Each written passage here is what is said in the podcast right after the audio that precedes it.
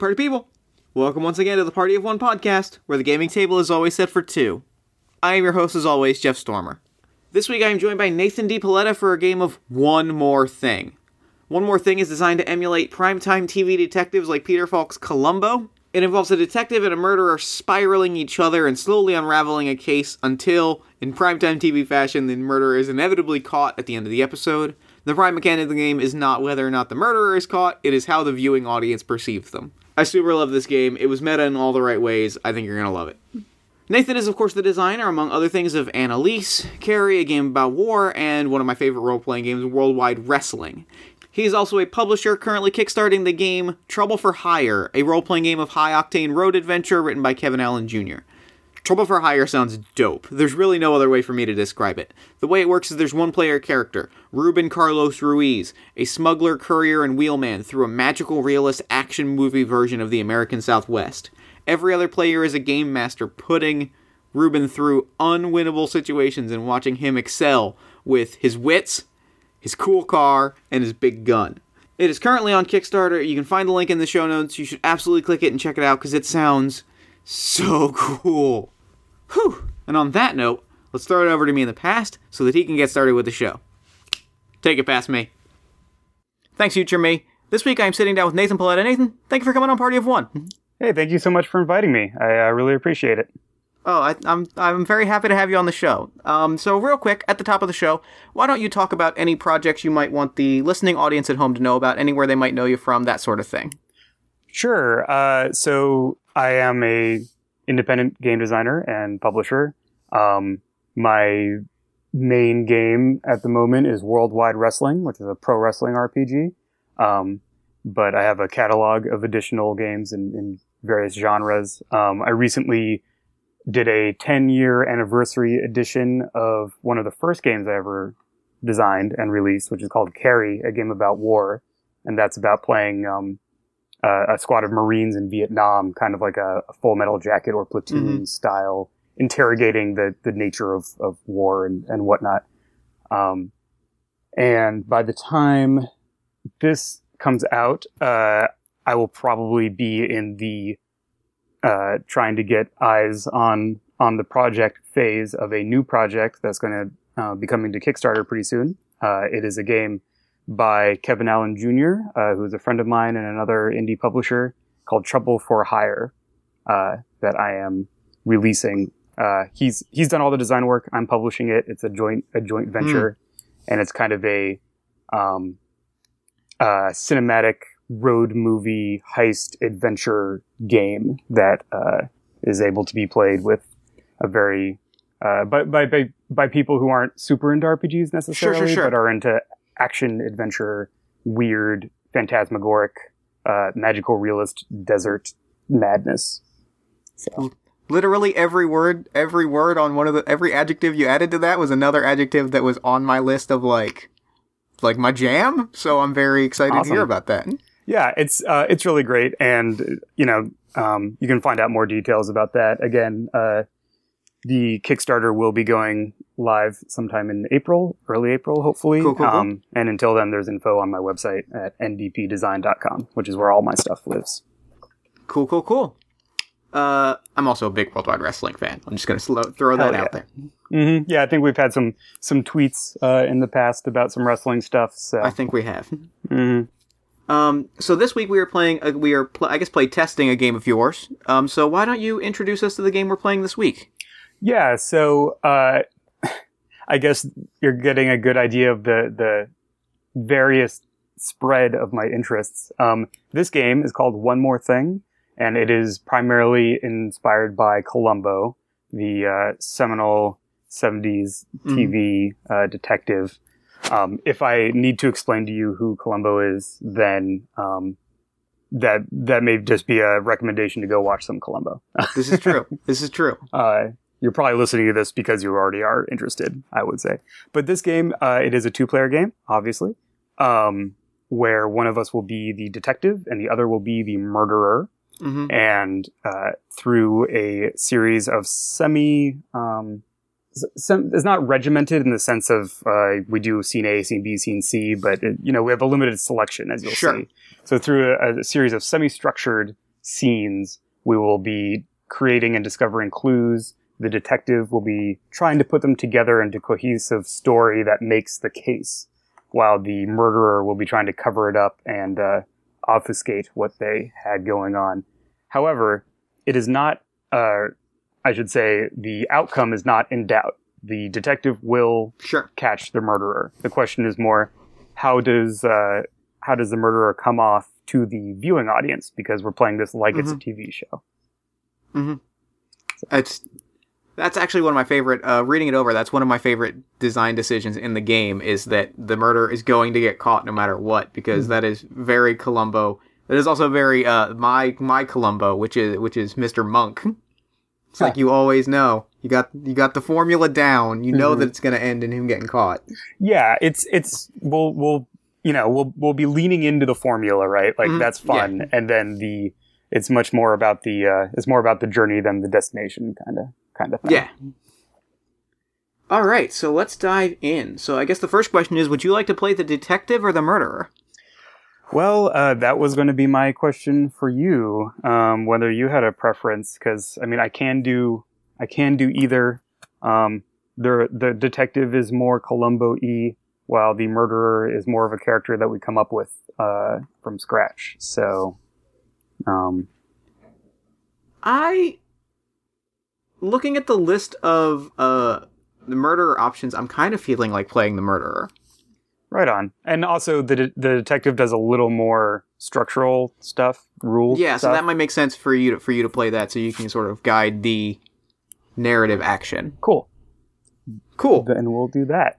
My, I guess, one thing to, to point out slash ask you for the Sure. format here, there is kind of a visual element um, where you're going to be tracking how the audience is viewing you on what's called the perception matrix, which is a little grid of boxes. Um, uh, what's the best way to? I mean, I have a copy here, and I assume you'll have. Uh, you have I've got a copy in front of me as well, so I will uh, just keep track of that as we go. yeah so we'll just keep track of it and maybe just uh, uh, make sure to to note when when you make a change on it for Right, our yeah. listening audience Yeah. cool um and so if you're listening to visualize the perception matrix um it's it's tracking two things uh, how many clues the detective has committed which means like this is part of my case um, versus how much sympathy the uh, the murderer is racking up, um, which is kind of like, you know, murder is always bad. You're always going to go to jail for it, Mhm. but there are circumstances, right? Some people are Sure. more, more, uh, you know, it's a crime of desperation or it's a crime of passion and it wasn't intended or whatever. So you can be more sympathetic, um, and so Sure. that's kind of a stat in the way in that way. It's really the only. Uh, RPG style stat that the game has is the sympathy number. That makes sense. Cool. Um, yeah, that makes that makes sense. All right. Yeah. So I've got the cop. I've got it in front of me. You've got it in front of you, and we'll just keep track of it and note it. Cool. So let's uh let's generate our detective and murderer.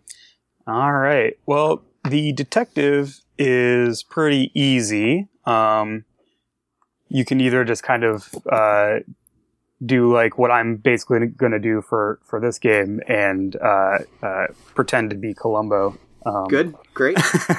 There's a couple little charts if you want to, uh, you know, generate a more original detective. Um, maybe that isn't directly ripping off of one of your favorite TV detectives, but uh, in this case, we'll uh, I'll I'll do my best homage um, without trying to without trying to to pretend like I'm a uh, Peter Falk level. talent. Talent borrows, genius steals. exactly. All right. Um, so I'm going to be rolling some dice to generate my murderer. Uh, the first thing I'm going to generate is uh, what type of character I'm playing. There are three types. I could be a professional, a bizarre, or an aristocrat. I'm going to roll a six sided dice. I've rolled a two, which means I am a professional. All right. Yeah, so those are like uh, the kind of social strata that you're Mhm. coming from. All the the murderer uh, in this game is always of some kind of elevated or specialized social status, right? Because you always Mhm. think you can Yeah. get away with it, Yeah, yeah. So I'm always above the the, the detective. right? I'm always just a, a, a, a bee in my bonnet. So I'm going to roll a second d6. I am a ooh, I'm a well-known artist. I'm very excited about that. Oh, nice. That's a excellent. good one. That's a Mhm. good one.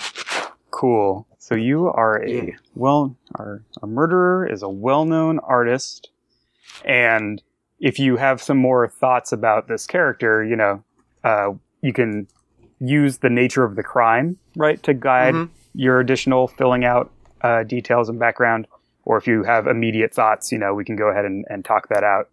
Uh, Uh, I'm gonna I'm gonna I'm gonna make the murder, and we'll play it by ear. But I've definitely got an idea that it's uh, I think it's definitely like a a a, a fancy art, a high art. It's a mm-hmm. it's a violinist or a sculptor or something like that. Great. So the first thing I'm gonna do is so what are we what am I so I'm rolling okay so I'm roll there's four tables to roll on a d6 table for each for the relationship between the murderer and the victim Mhm. roll on that that gives me parent and child All right. So, well-known artist. Uh, so the first question is: Are you the parent or are you the child? I am a uh I am the child. I have killed my I have killed my father. Mm-hmm. uh let's roll for emotion to see exactly why. 5 revenge. Hmm. Mm. Was your was your father maybe undermining your career or taking or like uh, uh, did something think- did, did something to, to keep you from from the success that you think you deserve or something like that? Yeah, I think he was. Um, I think he was siphoning my uh, uh, income. I think it's. I think when and now Was- that I, I'm the parent-child thing, I think I'm a child star. Okay.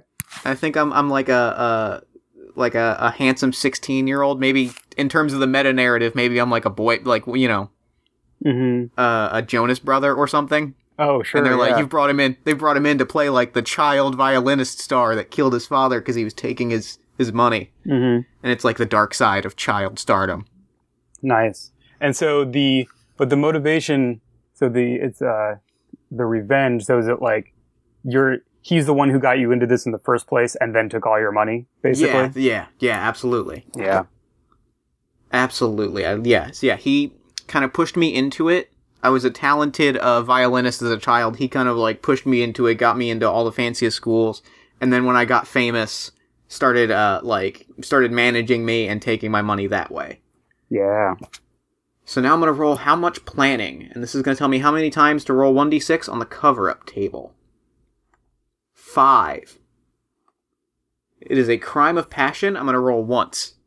All right. So this was not a premeditated act. Something happened that brought your you know, brought all these uh frustrations and jealousies and uh, Mhm. anger to the to the forefront. Um crime of Okay, yeah, so we were, I think, I think, uh, we were having an argument about it. Yep. And I just snapped. Mm-hmm. Cool. Let's go ahead and see what the cover up says, and then we'll. Yeah. Three. Uh, I've moved the body. Mm-hmm. So, um, okay, yeah. So I think what happens is I just, uh, What if it was it happened like on a location, you know, like if it was at a, a production studio or a music or a recording studio or something. So like uh something that's not in uh like yeah, no, obviously I- your yeah, house. Um so that part of the part of the the story is like anyone could have could have killed you, move the body somewhere else and Yeah. Oh, I bet it was. It was. I'm gonna say it was at the record. I think the record studio or the, record- the the record studio is definitely where it's at, like the recording booth. So it's like, well, any of these musicians could have done it, mm, nice, nice. And- Okay.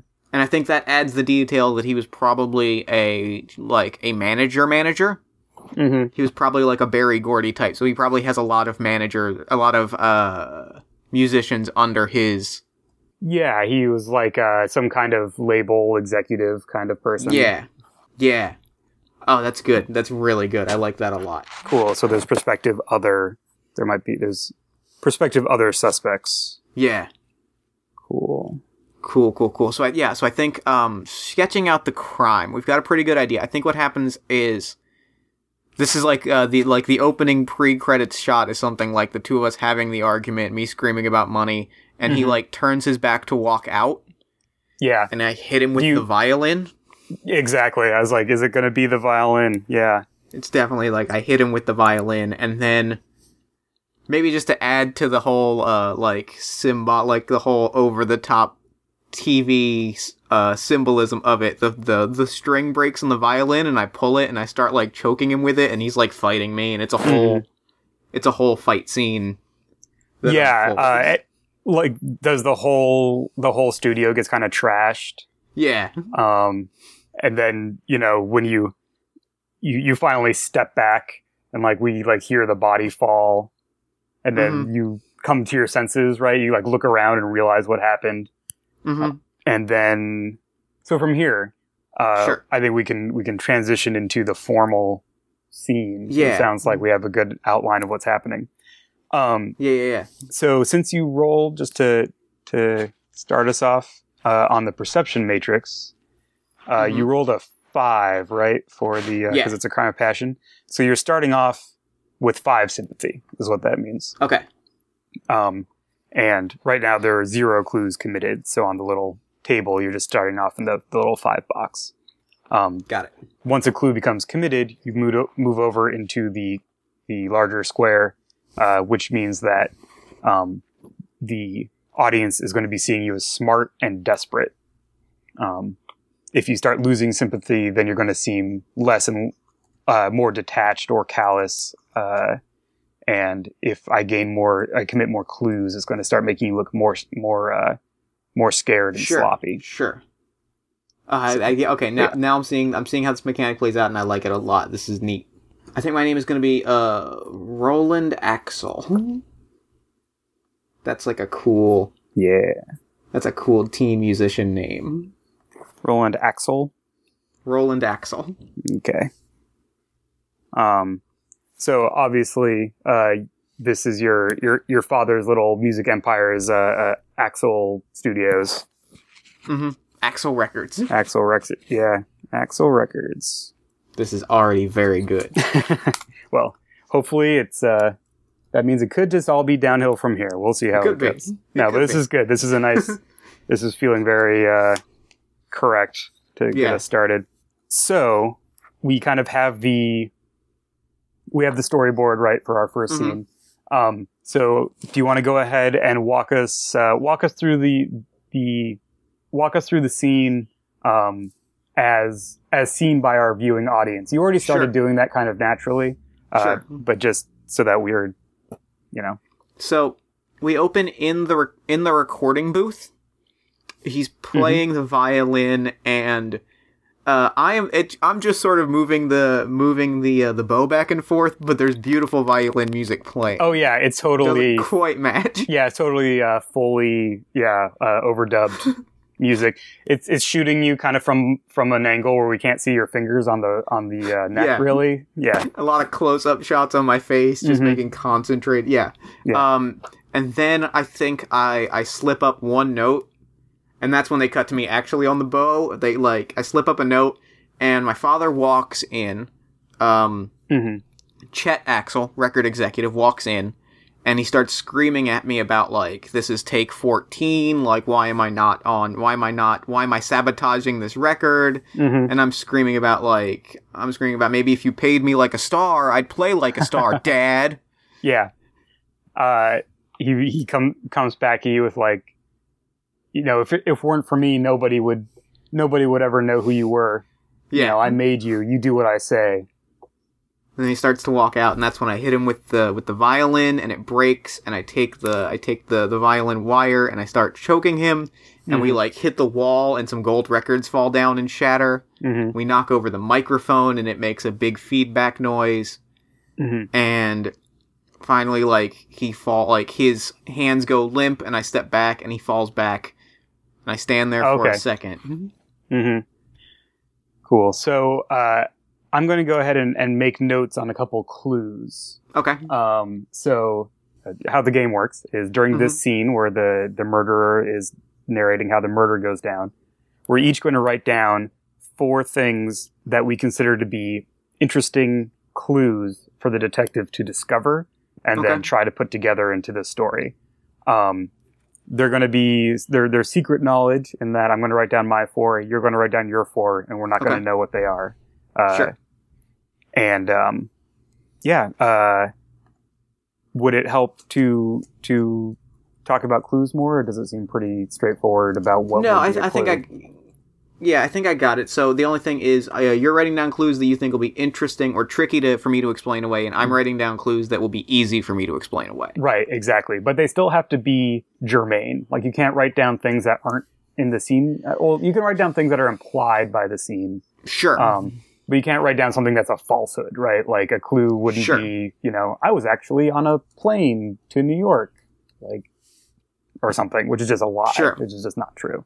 Um, but yeah, again, the goal is to have interesting things to hang our our interplay on. So hmm I'm going to take a second and note down a couple clues that I think will be interesting. I am as well. I need one more good clue. Um, I was going to ask, do you want to extend the scene out to to how you move the body, like how and where you Yeah, move the body yeah. To? Because that's part of the I, part of the Yeah, I think our that's- intro. I think that's exactly what I'm going to do. Uh, I think that so. I think he falls over. I think I stand there for a second. I look around, and I move the body into. Okay, yeah, I move the body into. Were you thinking of? Because it could be because you know you you you hit him right. Uh, so he's been hit with a blunt object. You could just like move him out to the alley and try and make it look like it was like a mugging or something. Yeah, Yeah. I think that makes the most sense because it's uh he's got he's got yeah he's been hit in the head and he's got uh like strangulation. So I think it would make sense. That's what I'm gonna do. So he kind of drags him out to the alley. I think he um maybe maybe grabs like a bike chain that's been put aside and sort of like puts it Mm. over his neck. Right, just something to make it like, uh, make it you know, not so obvious. Like tr- was- try and give some obvious explanation. Yeah, yeah, okay. Now, yeah. So he puts him in the alley. He puts like a bike chain or over or by his neck, Mm-hmm. and then just like runs off. Yeah. What does he do with the violin? Or is it Um, left un- unclear to our viewing audience? I think it is left unclear. Okay.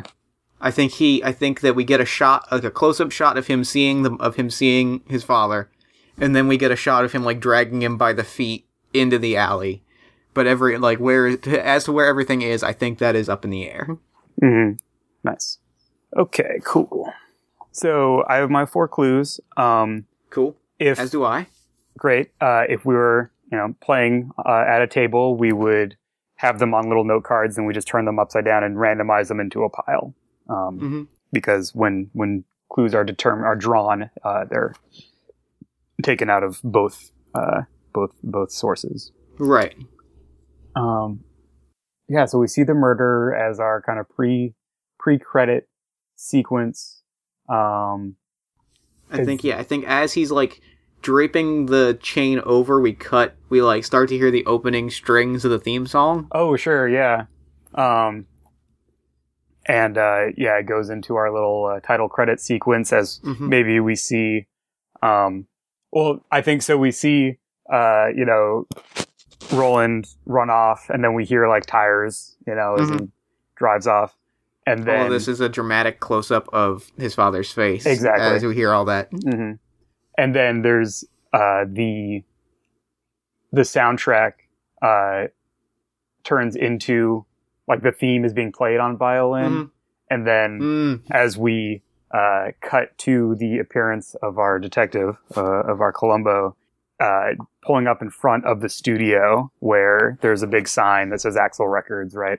Mhm. Um, and when he turns off the the car, he was like playing like a cassette of the violin music Mhm. you know that uh I think in true Columbo esque fashion, uh, the cassette you stop it and the cassette starts to overwind. oh sure yeah yeah and there's a moment where he's like fumbling with the i don't think his car even really had like in canon i don't think his car has a cassette player but in our show it does Yeah. and uh he's like poking at it and like grumbling and then when he pulls it out it has all the long Yep. pieces of uh, tape like that got all scrambled up. Yep. All right.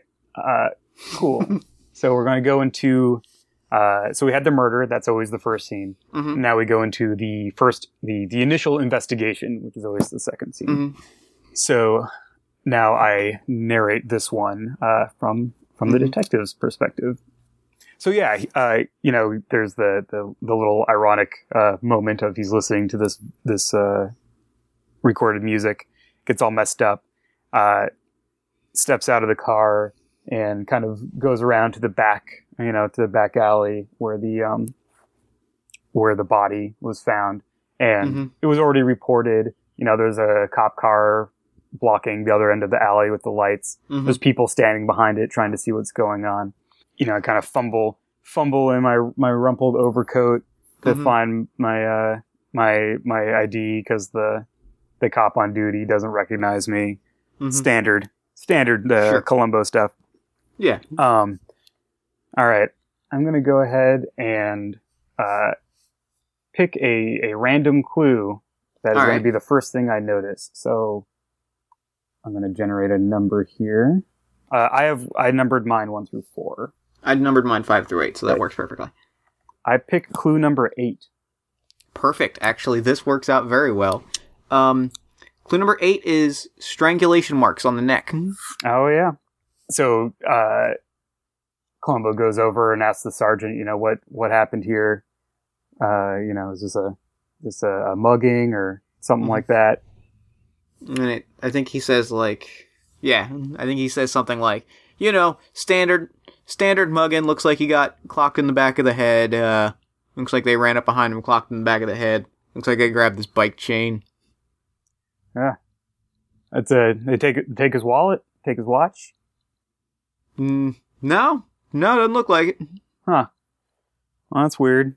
You know, he started. He gets down and kind of po- pokes around. He's like, "Anyone, anyone move this chain? Did anyone touch this chain?" This is one that's like draped over his neck. Right. Um, you know, and the, Nobody touched it yet. all right, good. Uh, kind of picks it up and uh, looks, you know, looks closely at the at the neck, um, and then gets up off his hands and knees and lets it drape back down. But the, you know, the camera clearly saw that it's like the the little thin marks. Mhm. Um, and uh, he's like, so so he still has his wallet, and the sergeant has the wallet and hands it over Mm-hmm. and he flips through it, and then he starts going around. He's like, "It's like Chet, Chet Axel. I just saw something. I just saw something with the name Axel on it." And he's asking, he's like asking cops and stuff, like, "What? Do you know an Axel? This seems like a familiar name." Uh, and one of the one of the kids in the crowd, like one of the teenagers in the crowd, like, "Hey, Mister, turn around!" And he turns around, and it says Axel uh, uh, Records in the big, you know, on a big sign on the back Mm-hmm. on the back door. He gets Mhm. his, uh, so he starts, so he goes in, you know, and starts poking around. Uh, he finds someone to open the door because this is all late night, after hours kind of stuff. Um, and we, uh, see him kind of walking around and poking through the, the trashed studio Mm-hmm. and, uh, kind of looking at things and pulling out the, um, going back out to the back and lifting the chain again. Mm-hmm. and yeah, that's our first investigation. We see we see our detective see that obviously this uh, if this was a mugging, there's another element to it because he definitely was not um, choked by a bike chain. Right. So now we go into the uh, back and forth different scenes. Sure. Um, I I pick the next one. Uh, so we each have a little play sheet that tells us the kinds of scenes we can pick. Got it. And uh, so I think obviously uh, we cut from here and we go to um, we go to Roland Axel's uh, pad, whatever. Mhm. What's what's what's his living situation? Um, it is a um like a cliffside a cliffside house. Mhm. One of those really sleek uh one of those really sleek like propped up houses on the side of the cliff. Uh he's got a real big pool. and Mhm. it's big glass windows, and inside it's all like marble tile. Everything is everything is colored like black marble, so it's got that real sheen to it. Mm-hmm. And there's just like gaudy, the kind of things that a 16 year old would think are really high class. So Mhm. like tiger stat, so like tiger sculptures. yeah, so like kind of over the top, gaudy kind of uh, ornaments and stuff like that. Cool. Are there uh, people around? Does he have like like hangers on and like servants and stuff, or is he more of a loner? I think it's more of a, a. I think he's more of a loner. I think there are a few people, a few other like teens, kind of passed out on couches and things. Mm-hmm. But I don't think in turn. But I think they're all they're all from like a party that he was throwing last night. Mm-hmm. So maybe there's just the refuse of a party around, Nice. and a few people passed out, but he's kind of on his own. Okay, cool. Uh, great. So, you know, he's, uh, maybe we, the, the camera cuts to, we see him poolside, um, hmm you know, just kind of staring, staring off in, in, into, uh, over the, over the cliff. Um, and then, uh, like a doorman or something, like there is some kind Mhm. of domestic servant, um, who comes up and is like, uh, Mr. Axel, there's, uh, there's someone here to see you from, from the police. And he um he kind of um he's got the shades on his forehead because it's the cockiest possible thing to do. Right. And he kind of just drop like hits him with his finger, and they drop down over his eyes. Mm-hmm. And they're the big mirrored shades, Yeah. the aviators. So we have a very 70s arty uh, shot of the Mhm. aviators come down, and then we see uh, our detective reflected in them as he comes out of the Mhm. house and comes out. And he's like, "Oh, oh gosh, sorry, sorry to to interrupt your morning, sir, but uh, I, I have, I have, I'm afraid I have some bad news." Is it about the, is it about a noise complaint? Because uh we I can just pay the fine. Oh no, no, sir, uh, that's not my department. Um, I'm afraid I, I don't really. Doesn't matter to me how much noise you make up here. I'm sure you can make all the noise you want. I mean, in a big house like this, uh, I'm sure your neighbors don't mind. No, uh, I'm actually, I'm actually from from homicide. Homicide, and he sits up uh, a little, just a hair too dramatically. Right. It's like, well, you see, has anyone? Uh, they told me that they hadn't been able to get in touch with you by phone, so I just decided to come up here myself. But uh, if you're, it's about your father. My father. Yeah, I'm I'm afraid that he something uh he he was mugged. Um someone attacked him uh behind the studio last night and um I'm afraid that that he's dead. Oh my god, that's terrible.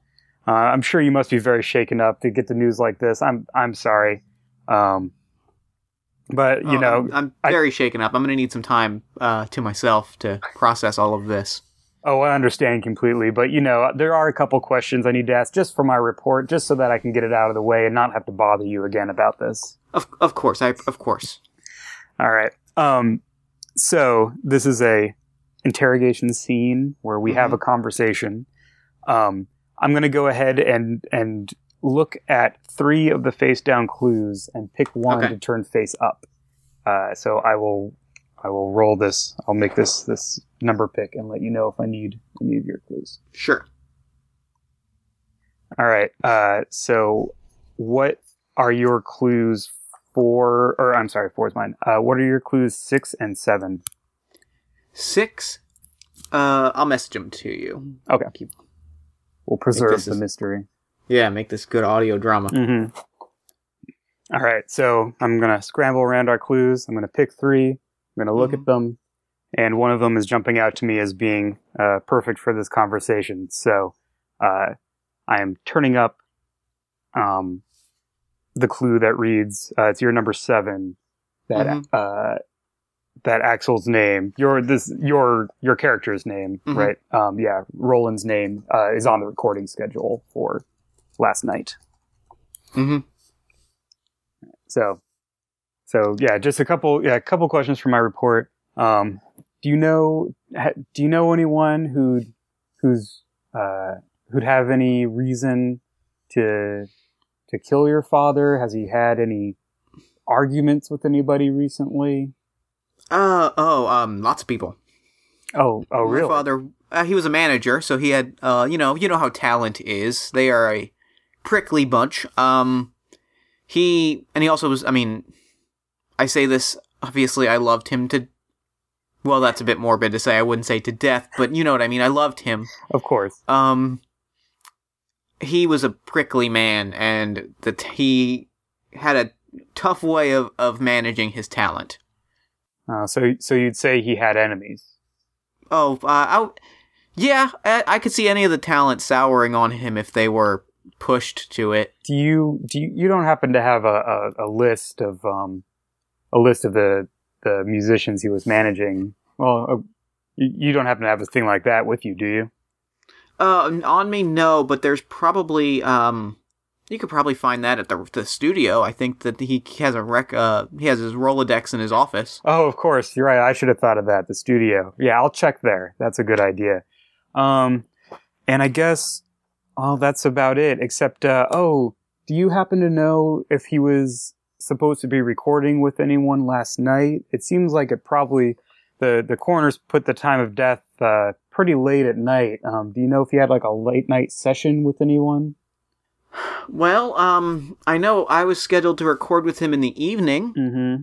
Uh, we had a we had a recording from a new single. Sorry, I can't give you any details. It's a exclusive release, but uh, other after me, I think he might have had one or two other acts after me. But I mean, it's you know he has he liked to load up his days with as many recordings as possible. So it's Mhm. entire so anybody could have been hanging around.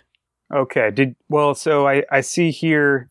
Uh, that makes sense. I'll see who else was there, but um, I did. You know, I I did manage to. Uh, I did get this from the studio before I came up here, and reaches into his coat, pulls out a bundle of papers. Like, oh no, not, no, I need to pay that.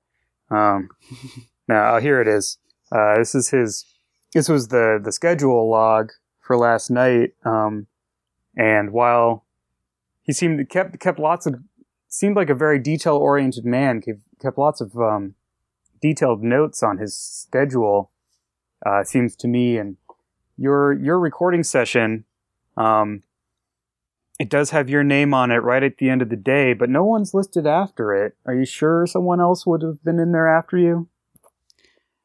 Well, maybe, maybe not. But like I said, I mean, I mean, there were you know lot of talent hanging around. I mean, it's a busy recording studio. Mhm. Fourteen gold records. Uh, that's a that's definitely something to be uh, to be proud of. Um, all right, well, I'll just follow up on a couple of these little questions. I'm sure the people at the studio can help me out. Sorry again to be the bearer of bad news.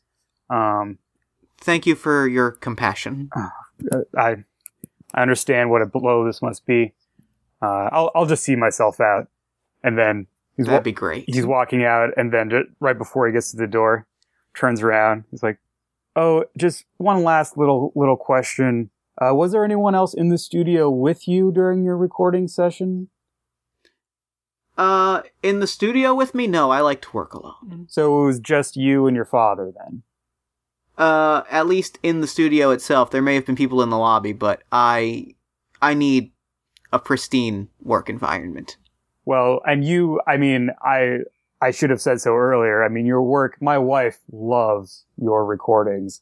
I know. Oh, that's so nice. And he, um, he reaches, he grabs a pre-signed photo and like, and, like kind of shoves it at you. nice.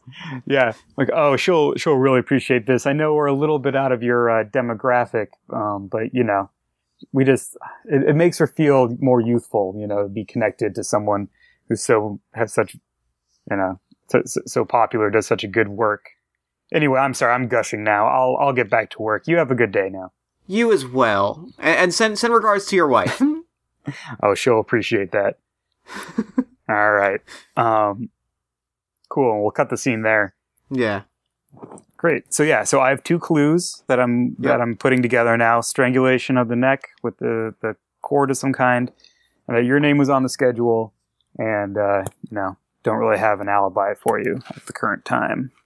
hmm All right. So now it is your turn to pick one of the scenes uh, that you want to do. All right. I am going to. I think I'm going to do a rash. Okay, yeah, I'm gonna do a rationalization scene. Okay. Which is just, um, I think the scene is by myself after the detective leaves. Mhm. Um, just kind of pacing back and forth a little bit, and I'm by myself. Maybe one of the the kids from the party like peeks in and is like, Oh yeah. "Hey, Roland," and I'm like, "Get out, just get out." hmm and I'm sitting there and I'm standing and we pan the camera pans out and on the bed is uh like dozens and dozens of bank receipts hmm or like management fees and we see that it's like we get flashes of numbers where it's like you were paid 16,000 for this job or for this uh, concert and the management fee was like 9,000 and then like taxes and fees and it says like final final result $423 Right. Yeah. Mm-hmm. and it's just this long shot and it's just we hear over the over the soundtrack we start hearing lines of like hey management's a hard job i take my cut because it's the right thing to do Mhm. i got you into this and it's just like a flat like a quick soundtrack flashes of like Yeah. all of And it's those. like, and maybe echoing some of the things from their from their argument in the first scene, Mhm. where it's like, I, you know, I made you. I deserve everything that you make. You know. Mhm. yeah. yeah yeah absolutely All right. Cool. So this increases your sympathy by one, yes which is up to six, which is the maximum. You've been so poorly poorly treated by your tyrannical father manager. yep they just i i it they pushed me to push me to the limit Yeah. All right. Um. i dare say anyone would do what i would do in that what i did in that situation Um, okay, so I, uh, so our detective is going to have a flash of insight.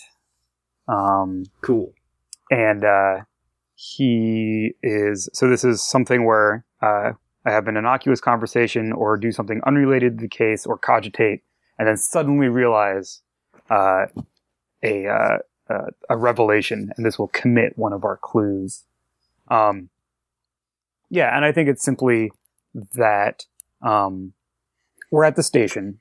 Uh, so we're at like you know our detective's desk, and it's all covered in papers and whatnot. Mm, And uh, and someone comes in, and he's like, "Hey, uh, you know, hey, Lieutenant, we're gonna go get some lunch. You want anything? Uh, you know, Jimmy's just gonna ride his bike down to the deli and uh, pick up, uh, you know, pick up some sa- some sandwiches." And um, our detective's staring off, kind of into the middle distance. He's like, "Oh yeah, sure, whatever." His bike, huh? Wait a second. And then he grabs the phone and he call he dials a number and like in the background goes like, Lieutenant, you what do you want? Want me to get you tuna? they have chili too. And just ignoring him. And uh he calls uh and on the phone he's like, uh, hey, yeah, take uh, can you connect me to the coroner's office? Yeah, hey Fred. Um so you had a chance to look at those uh those marks on his neck, right? There's no way that could have been like a uh, bicy- the bicycle chain or like a spoke or something like that. Uh huh. Yeah, something really thin, right? Could something thin like a like a like a guitar string or a musical instrument. Yeah, really thin wire. Yeah, that's what I thought. Okay. Right. Yeah. Thanks. Thanks, Fred. it hangs up. I'm committing this uh, strangulation on the neck by wire clue being central to our case. So, as there's one uh one committed clue, that means the audience perceives me as smart and desperate. Mm-hmm. Excellent. All right.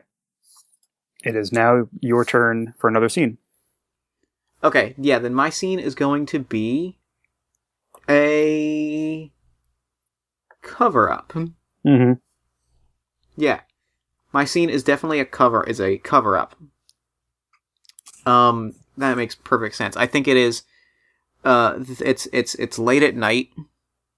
Roland we see we don't see that it's like we see a figure sort of like uh smash a lock Mhm. on Ax on the Axel Studios record uh record studio or the recording space Yeah. and like like a key opens a door and somebody takes the smashed uh broken records takes the smash broken records and like slowly and you see him put put up fresh brand new like pristine condition gold records in their place Okay.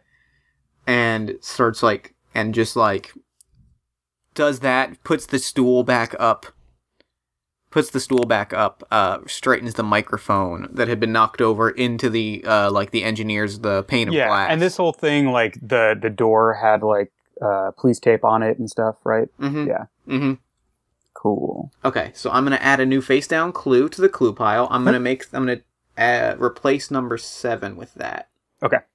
since that was already uh gone or played Mm-hmm. So I'm going to replace that with number seven.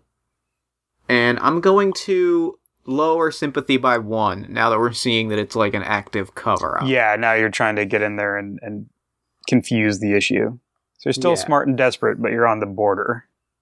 And I think the end of the scene is that like we see all of that happen and it's all like shoulder down shots or close ups on hands and things. Yeah, so we don't see the the face.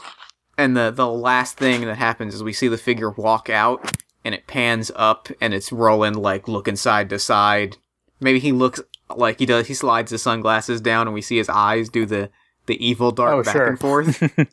hmm That's how you know he's evil. Yeah, I'm gonna go ahead and uh, follow that up with a good old fashioned legwork scene. All right.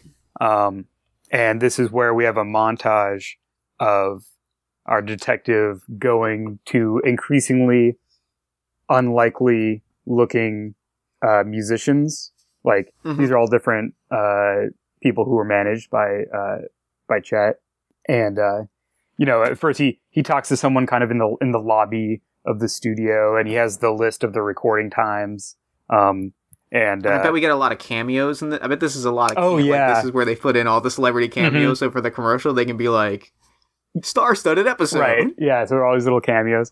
So it's like, yeah, it starts off in this in the lobby of the studio, and then he's, you know, knocking uh or knocking on the door of like a, a beautiful penthouse, and it's you know Mhm. some uh, much fancier kind of uh, looking woman, and she's looking at the list and kind of shaking her head.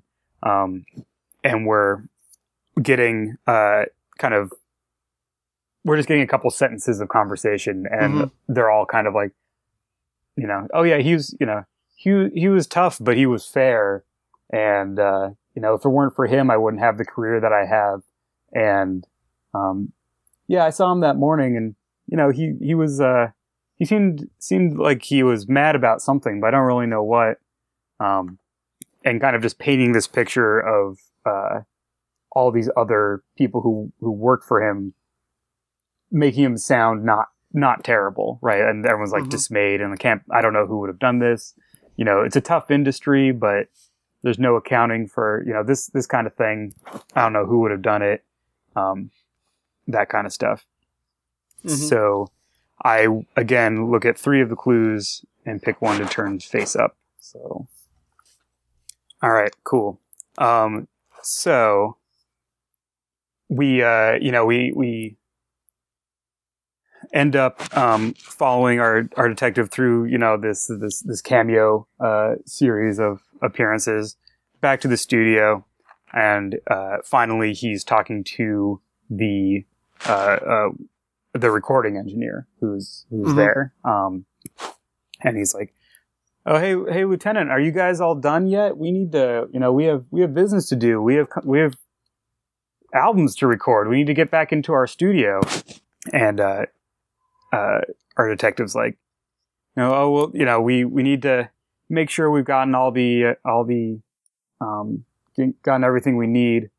Uh and i'm just making sure that i know who was in this building all day. Actually you know how long were you here? And they go through a thing about you know how long he was there but then uh, mr axel sent him home because you know his kid always wants to wants to have a pristine recording environment. Doesn't like anyone else to be to be around but then he says but you, you know if you want to know if anyone else is here we have the backup tapes you know from the recording session it's like oh Oh no. backup tapes. And uh, sure enough, so the clue that I'm turning over is that there was a a, a studio recording of the argument. Um, oh no. Dun dun dun. And it's like, uh, yeah, the main, uh, you know, the main tapes got got trashed um, in whatever happened in there, but the uh, but we we have a backup deck that's just always on. Um, you know, it, it cuts off after a while because there's only so much recording space on it. And we dump it every couple days, but since we didn't record today because of you guys, we still got it. Hmm. Hmm. That's good. That's very good. That's a good clue. All right. Cool. So it is back So to it- you. So with that clue revealed, hmm So that has been revealed, but it is not committed. not committed. Yeah. So what clues are uh Yeah, I think what I'm going to do is I think I'd like an interrogation. hmm Yeah. Cool. Uh, do you come to me, or do you want to frame it just with uh, the detective coming around to see you again? I think the, the detective comes around to see me again. All right. Yeah, I think the detective comes to see me. Um, we get that. Uh, we get a shot that is uh painfully similar to the one in The Graduate when he's in when he's in the pool. Yeah. He's floating, and like he looks up, Mhm. and the detective is standing over him. Yep. I think Yeah. And so I start off with, uh, you know, I'm sorry, sorry to bother you again. Uh, the, D- detective, we need to stop meeting like this. well, you're an awfully hard, hard man to get a hold of, to get a hold of on the phone. Um, I could have talked to you on the phone, but you know, your your secretary said you weren't available. Uh, I, I understand that it's a tough time, but there are just a couple more little things that, that I need to ask you about before we can move on with the case. Yes, no, no, please, please. Anything you can, anything you can do to help find the the man that did this. Well, you see, that's that's funny. The that's the thing. Uh, we we looked all over that alley, um, and really couldn't find anything to tell us about who who did this. Um, it really seems like it it was something to do. It, it happened in the studio, because otherwise, you know, how else there there there wasn't any any other reason to there isn't any other reason to think that he was just attacked out of nowhere. You know, people don't kill people don't kill each other for no reason. Mm-hmm. I. That's. I mean, are you suggesting that maybe foul play was involved? Uh, I'm afraid that at this stage in the investigation, uh, yes, we do have to. We we are considering this a, a murder. Um, Hmm. You see, the coroner's report came back, and while he was bludgeoned with some kind of object, the the cause of death was in fact a um, laceration of the throat, uh, as if he was he was choked to death with some kind of thin wire. You wouldn't know anything about that, Oh, would you? that's that's horrible. No, I wouldn't. Um, I think so. I think what I'm going to do at this moment is uh try to do a misdirect. Okay, I'm going to look at three uh face down clues all right. and I'll pull one up and use it to move the conversation onto something else and also kind of justify why I wasn't. Okay, yeah. So, you think it was foul play? Um so do you think that do you think that it was person it, so it, I mean it must have been a personal vendetta or oh god. Uh, what what I, I got a I got a notice that I assumed was just part of the investigation or perhaps a government thing, but no, I think that there's something I think there's something afoot. That actually and he kind of um he we cut to him still in his uh swim trunks Mhm. and the two of you are standing in this very ornate kitchen and there's like a small pile of mail on a counter this fine this fine like onyx counter Mhm. and he pulls a letter out and he says i got a letter from my uh my father's accounting firm that says that uh the accounts were emptied out oh they said that they were that, that I assumed that uh, that the assets were just frozen for the investigation, or maybe they were trying to lay out his will. But I maybe it was a, a robbery. Maybe somebody was trying to steal money from him. Oh that's that's very interesting. Hmm. And takes the takes the statement. Um, it's like we don't, you know, like we don't have any, like the the police don't have any ability to to you know affect assets in this kind of case. Uh, you know, maybe if it was like a tax case or something, but um, uh, this is uh, this is interesting. So you did you know your how uh, were, were you privy to your father's account management? Did you know? Did you have access to his bank accounts? Oh no, no, no. He keeps every he kept everything very separate. Uh, as far as finances go, I was just, and my face hardens a little bit. Another employee. so no, I didn't have any. I didn't have any access into his accounts. I I only got the letter. I assume because they wanted they were looking into the will and wanted to let me know. Oh, I'm sure. I'm sure. Uh, so all of this, this is all from your money, then, from your recordings and your tours and and concerts. That's I mean, you you've certainly do doing well enough for yourself here without needing his money. Yeah. Yeah. Um, I I do okay. oh, this is more than okay. This this this really I don't know if I said this the first time, but your view, your view. Oh, it's amazing. But I'm sorry, I'm getting off track. Um. Well, this certainly puts a new spin on things. Uh, money could be could be quite the motive. I did do a, you know, I I talked to some of the other musicians under contract, and uh, really everyone had pretty pretty fair things to say about your father. I was having a hard time finding anyone who seemed angry enough with him to want to kill him. But once money like this is involved, that's a whole nother story.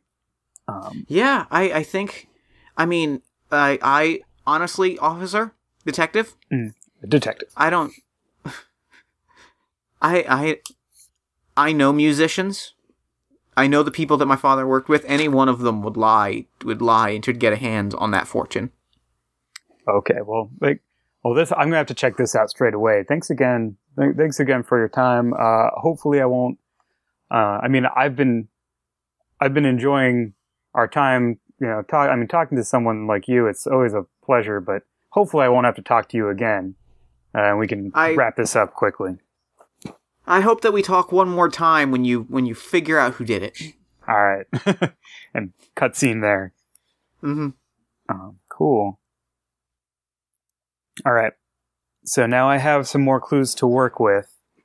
I have your name on the schedule. I have the studio recording of the argument, and I have your dead bank account was emptied out or empty. And my sim- and my sympathy has bounced back up to a six. Uh, the audience is loving me. This is a this is right. an Emmy right here. Mm-hmm, mm-hmm. This is a star vehicle. Right. Well, let's see.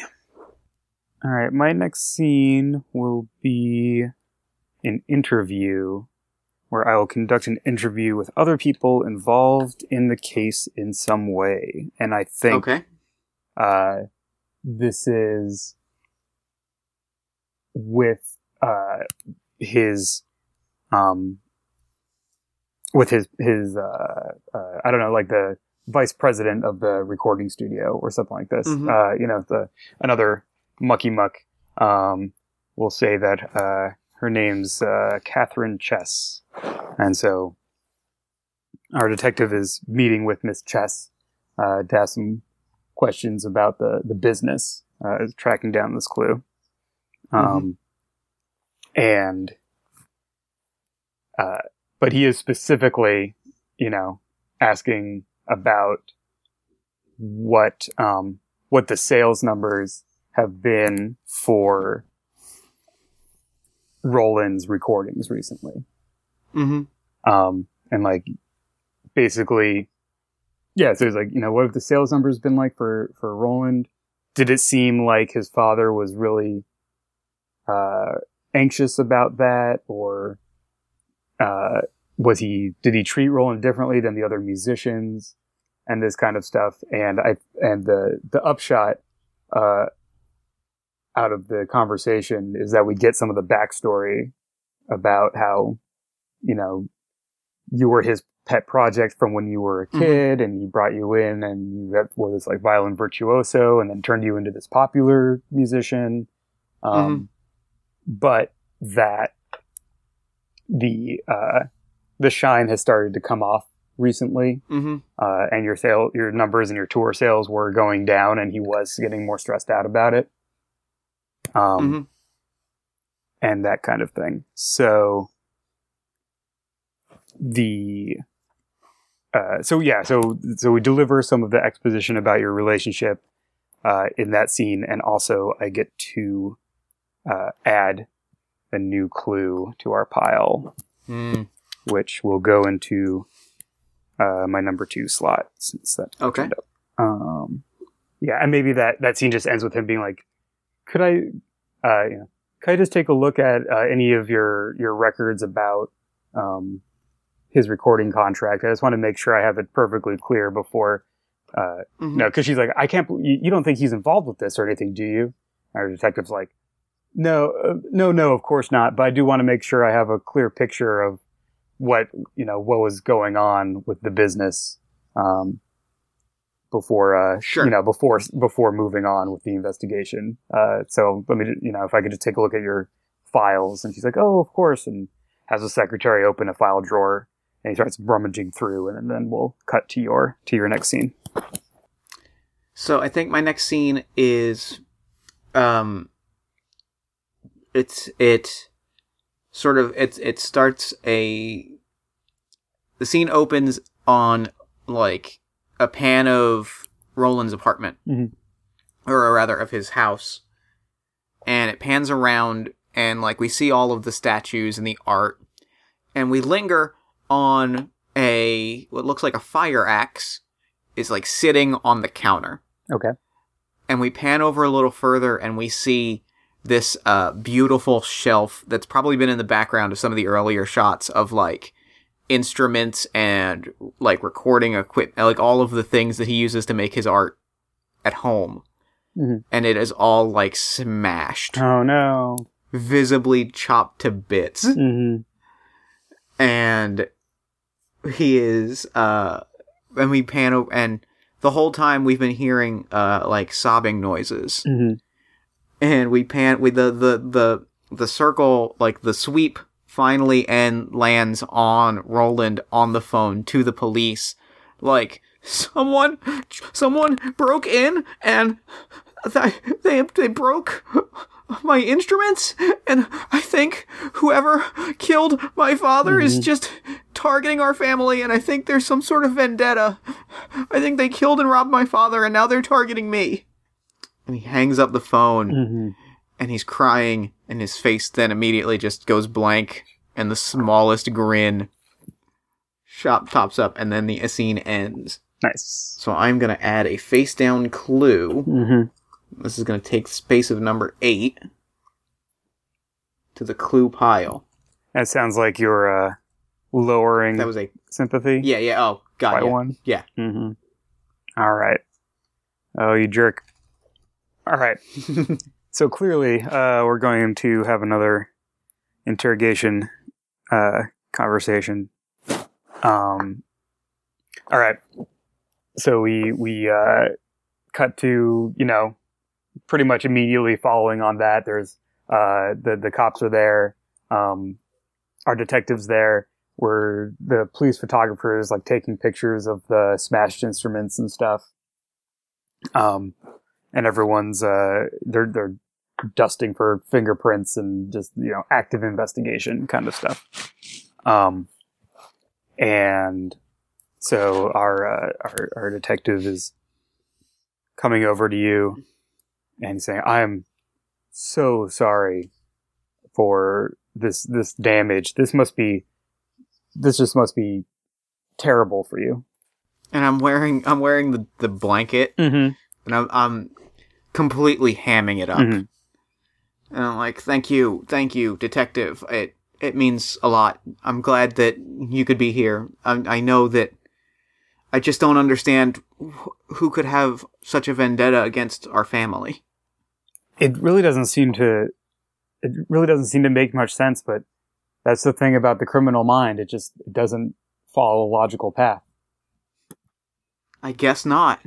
Um, so I, if you're, if you're up for it, uh, you know, I'd like to ask you a couple questions just about what happened here make sure that I know all the facts. Of course, of course. So you were out and came home, or how did you Yes, discover yes. the vandalism? I was I was out doing some promotion. Um, I had an interview. Um, and I came home and the door was open. I had just assumed that somebody had crashed here overnight, Mhm. but the came in and everything was smashed, and it just looked like somebody really specifically wanted to send me some sort of message, like to get out of music or something. And have you had? I know you must get fan mail, and there's weirdos out there. There's a lot of weirdos. Has anyone sent you any threats? Have you received any threatening messages recently? Oh no, my mess, my my fan mail has been all positive. People, people, you know, the people love me. And uh, do you know anyone who would know that you have this collection here in the ho- in the house? Because I would think that all these great instruments, you'd actually want them in your studio so you can, you know, use them when you're recording. Well, I mean, this the the the studio instruments are for the commercial stuff. This is for, and he kind of stops for a moment. And he goes, "People, people would know." And he reaches uh along a bookshelf and he pulls out like a copy of like Us Weekly or Uh-huh. some like tabloid magazine that's got a profile of him. Oh, nice! And there's like the And- picture of them behind, like he's posed in front of the wall of Yeah, and it's about his solo work, and so it's it's Okay, well, we'll just we'll just have the boys finish up here. You know, we'll run prints, see if anything, uh, if we get any matches. You never know. Sometimes you get lucky that way. I'll take a look outside. Are you? Do you feel comfortable staying here, or is there somewhere else you can go while this all gets cleaned up? No, I'm gonna stay here. I need to send a message that I won't Oh, stand for this. That's good. That's very good. I'm sure your your father will be very proud of you for making that decision. Uh, he's like, all right, I'll just I'll just go talk to the officer. He turns around, and uh, you're like, you know, getting your standing up in your blanket, and you're gonna go off to like, you Mhm. know, your bedroom or something, and get out of the the area. He's like, oh, Mm, Oh, uh, sir, just just one more thing that I wanted to ask you about. Um, I want to ask you about the backup tapes. You know the backup tapes. backup tapes. Your studio. Sure. You know how you uh, the the recording engineer keeps a backup tape in case anything happens to the main tape. My eyes go wide. It's like, well, it turns out that while the main tape was was damaged in whatever whatever happened with your with your father, we're pretty sure it happened in that studio at this point. Uh, the backup tape, our I, I talked to Steve, uh, your engineer down there, and he was able to he was able to make me a copy. Um, and I just wanted to ask you about this. It sounded to me now I don't know maybe if this was a new kind of project you were working on, but it sounded to me that like you and your father had some pretty harsh words for each other during that recording session. Uh, things get heated, sure, but that's the na- that's the nature of the game. That's I mean, the only re- the only person that I feel comfortable getting that harsh with is my father because we're family. Oh, okay. So, uh, so you he doesn't talk that way to to the other the other musicians. I mean, he's certainly rude to them. He's crass. He's rough around the edges, but Hmm. you know, we both know that we love each other at the end of the day, and that means that we can be a little blunter with one another. It's one of the joys of working in the family. I understand. I'm always I'm always arguing with my brother-in-law about about uh you know the when he when he needs to bring over enough food for the barbecue, but that's neither here nor there. Um, I just wanted to to check on check on one thing uh, that's on this tape. Uh, I want to make sure that, that I have this right, and then um, he uh, reaches into his coat and pulls out like a little tape recorder Mhm. and plays a clip that's the kind of like the end of the initial argument um, where like your dad's like uh, I'll I'll uh, I forget exactly how we had it go originally but you know it's the part Sure. where it's like um, yeah I I, made made, you, and I starts to walk yeah away. I yeah I made you so I get I should get everything you make uh, and then there's a crash sound and then it clips off Mhm. it's like, and that was the, the end of that tape. I just want to make sure that was your father's voice, right? Yeah. That was him. Okay, and uh, that's uh, the kind of argument you you would have often. Oh, sure, sure. Um, he he took a rough cut, cer- some uh, not the most charitable cut of my earnings, Oh, okay. but so we disagree. We disagreed a lot on payment. I thought my work was worth was. I thought I deserved more of my earnings, especially now that I'm I'm 16. I'm as close to I'm close enough to an adult that I should be getting more of my mo- my own money. I- I'm the one doing the work. I He's not doing the I work. I completely understand. Well, he's he's not doing any work anymore. I'm I'm sorry. That was a that was uncalled for. uh, we'll finish up I here. think it was uncalled for, detective. I think maybe you should leave. Yeah. Oh, I'm sorry. I didn't mean to offend you. Uh, once the boys are done, we'll get out of your hair. That'd be great. That'd be great. All right. Um, then you storm off in your towel or in your blanket. Yep. Yep. Cool. Uh, so that is being Slam a door. that is being committed. The studio recording of the Mm-hmm. argument. Um, yeah, All back right. to you. So now that I have two committed clues, uh, first of all, Mhm. that moves you another step towards being uh, scared and desperate, and not smart and desperate. Yep. And also, it means that now either of us can can uh, go to the final, uh, the final scene, the finale. Um, either because I want to bring right, it about, uh, or because you want to confess. Well, I don't want to confess. I want to go deeper. Oh no, go deeper. Yeah, I'm going deeper. I'm going to commit another murder to solve my problem. But you were so sympathetic until now. Not anymore. Um, All right. what happens is we get a shot of uh, Steve the engineer Mm-hmm. Yeah. wrapping up a day of recording. He hits the little button. He's like, "Great, great, great job, everybody. Uh, let's wrap it up. We'll head home." And he like starts. He saves all the tapes. He heads out to his car.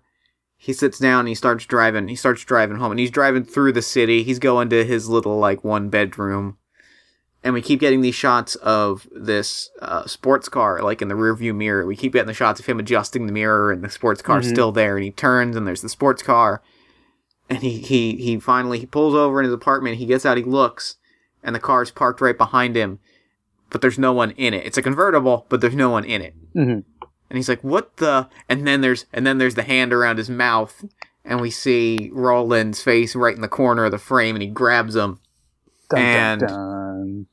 We cut back and he has been uh we'll say how do we how do, how do i want to how do i want to murder steve the engineer I mean, is he also strangled? Like, so that Yeah, I think he's looks like definitely also strangled. Yeah. Yeah.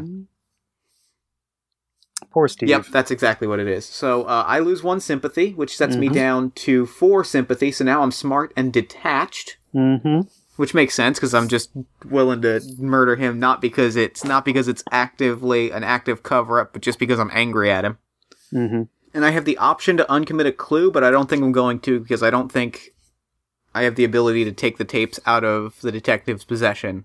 Yeah, the yeah, the two clues are still pretty relevant. Yeah, so I think this is not this is not an active cover up. This is simply Mhm. revenge. I was just gonna, gonna he's a revenge killer. Oh boy. Mm-hmm.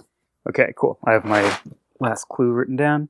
Cool. Um uh I think I'm actually okay going into the finale I think I am as well. unless you had more that you wanted to get out there, but this feels like a pretty No, this feels like a good finale spot. time. Yeah. All right. And in the finale, we have, you know, uh, we reveal and commit stuff. So Okay, there's a little got more business to it also. Um, cool. So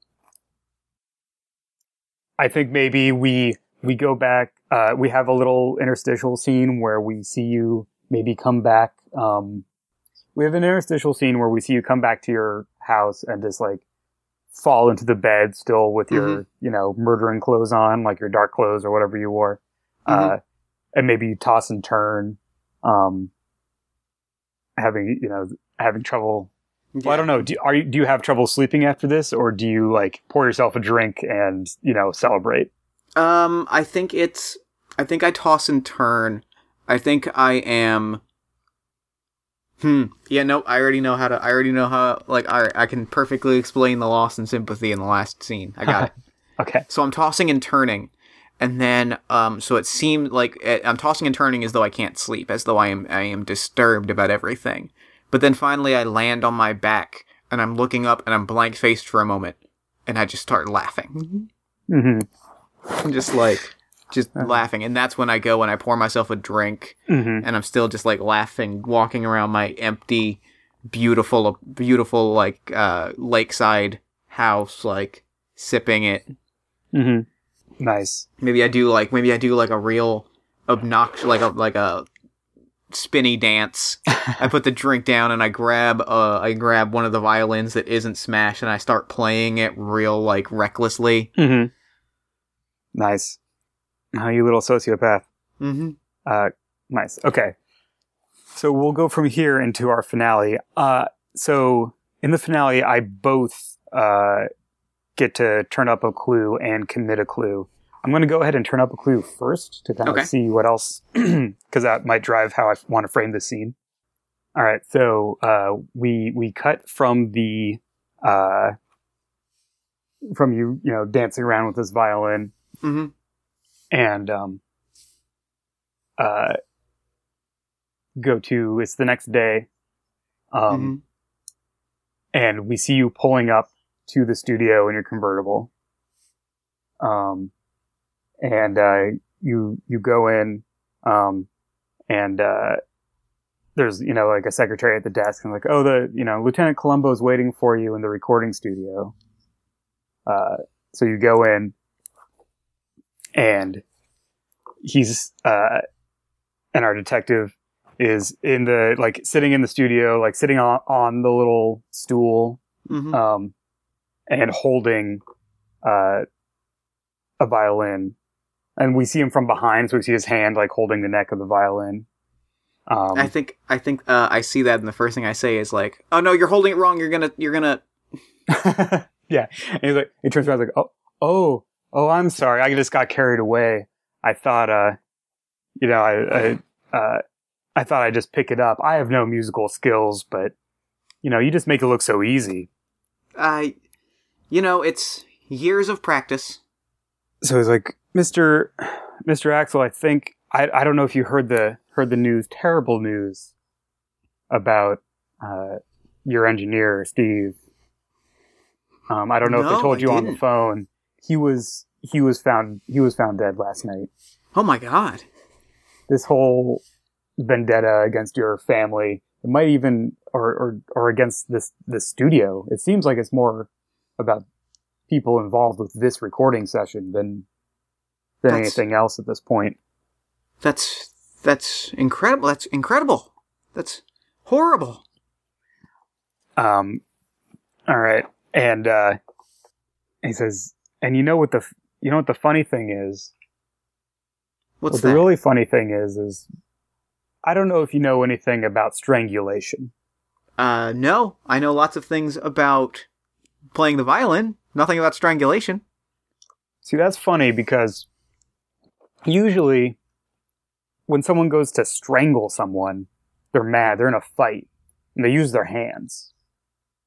But in this uh, in this case, in your father's murder, he was strangled with a thin piece of wire, like like a violin string, maybe, or could be something else.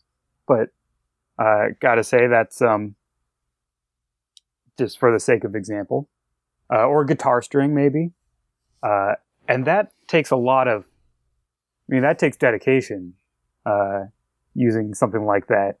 Um, and then it, it turns out that Steve, uh, he wasn't shot, he wasn't hit with a car, he wasn't, he wasn't, uh, hit with a pipe.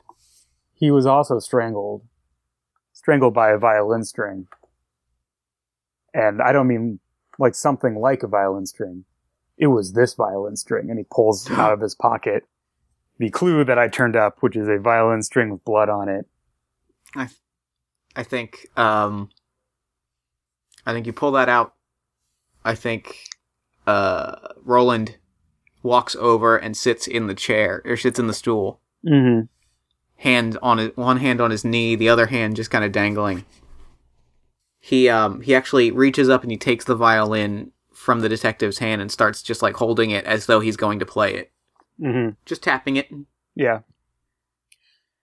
It says a violin string's an awfully strange, strange weapon. Uh, I don't know if you have any any thoughts on how how that might have happened. It's a beautiful instrument, detective. And I think he gets up. He gets up and he starts. He pulls. He pulls up the. Uh, he goes and hits a few switches on the engineering thing, and the recording from the night of the murder starts playing.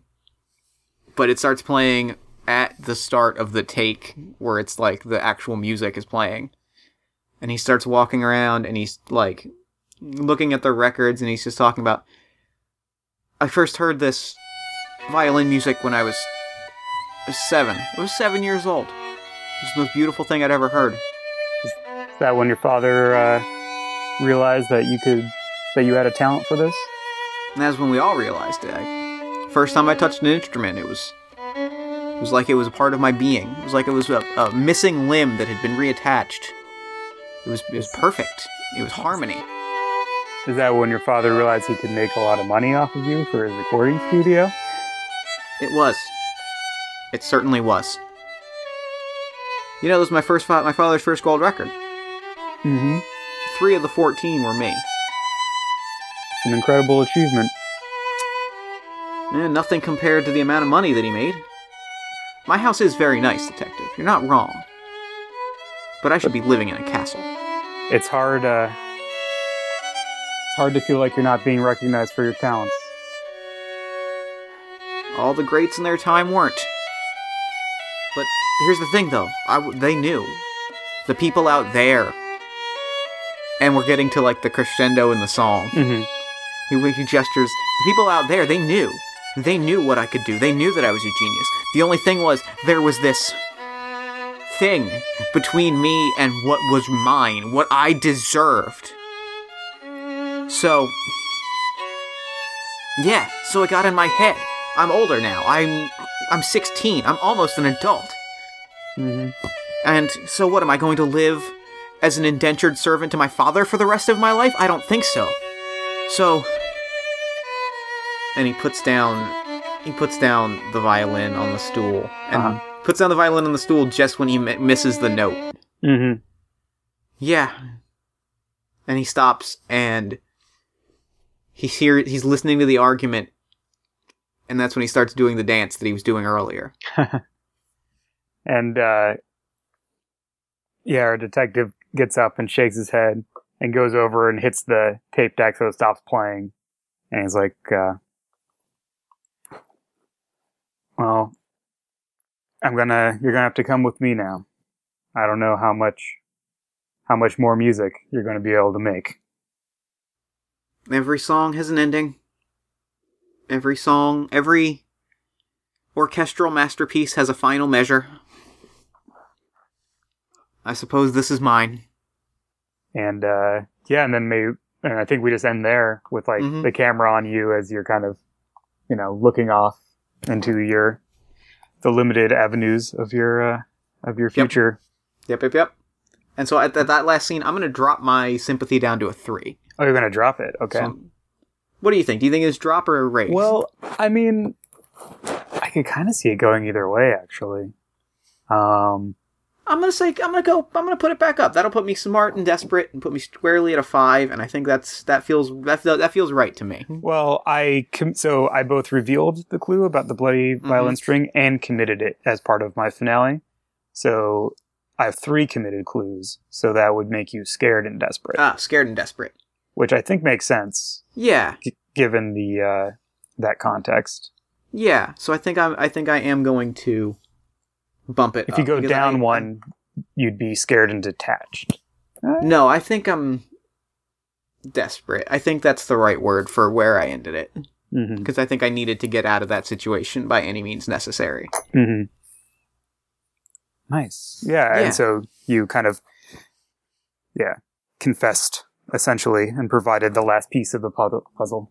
Yes, and that allowed me to up my up or increase or decrease my sympathy, which I'm going to increase it and be scared and desperate. Mm-hmm. And and that's game. Mm-hmm. Yeah, and uh, roll roll end credits. Yep, that game is super fun. I love nice. that game. oh, good. I'm glad. Dang. Um, I was also prepared uh, for a classic. Um, you know, like uh, if you identified the violin string, it was actually going to be the one from your father that strangled your mm. father and not Steve. You know, I was like, yeah, I can bring this. We'll see how you roll with it. I can go either way. Um, but no, yeah, that felt like the right moment to confess, though. That felt yeah. like no, it was good. I mean, also playing on how young the character was, I think that made yeah. it uh, made it a good a good place to end up. But yeah, yeah, there we go. Absolutely, that's, that's the game. Cool. Nathan, thank you so much for coming on Party of One. Thank you so much for having me. Um, I'll throw out just one final little plug. Well, sure, two. Absolutely. One is that this game is available to download for free from my website, uh, from the playtest page. It is, uh, I think it's pretty uh, mechanically good. Uh, my main question at this point is whether people who are not steeped in Columbo can really approach it. So sure. if people want to try it out with maybe their non uh, Columbo fan friends and uh, report back. I'd love to get some information about that. But it is free to play uh, for now. And also, Excellent. if you love 70s television detectives, uh, I have a podcast uh, called 200 a Day, where I and my co host, Epidiah Ravachol, uh, who's another indie game designer, uh go into deep dives on the Rockford Files, which is another seminal 70s uh, mm-hmm, mm-hmm. Tel- television procedural um, with uh, the the wonderful James Garner as Jim uh, as Jim Rockford, and we talk about episodes kind of like a you know just a, like a fan cast, but then we also break down the narrative elements and the writing and talk about how to use lessons from that show in your own games and stories. So that may That's... be of interest to the gaming the gaming types out there. That's super cool. That's cool as hell. So, uh, anything else? Any any other places people can reach you? Any uh, where can people find your work? Uh, all my work is available through ndpdesign.com, uh, my main website. I also am on Twitter at ndpaoletta. Um, 200 a day uh, has uh, is at 200aday.fireside.fm.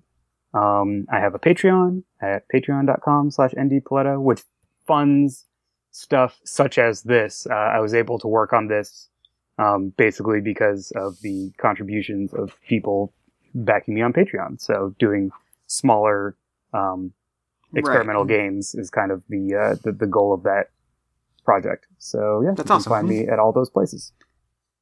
Excellent, excellent, excellent. Well, I'm going to throw it over to me in the future so that he can wrap up with the show. Take it, future me.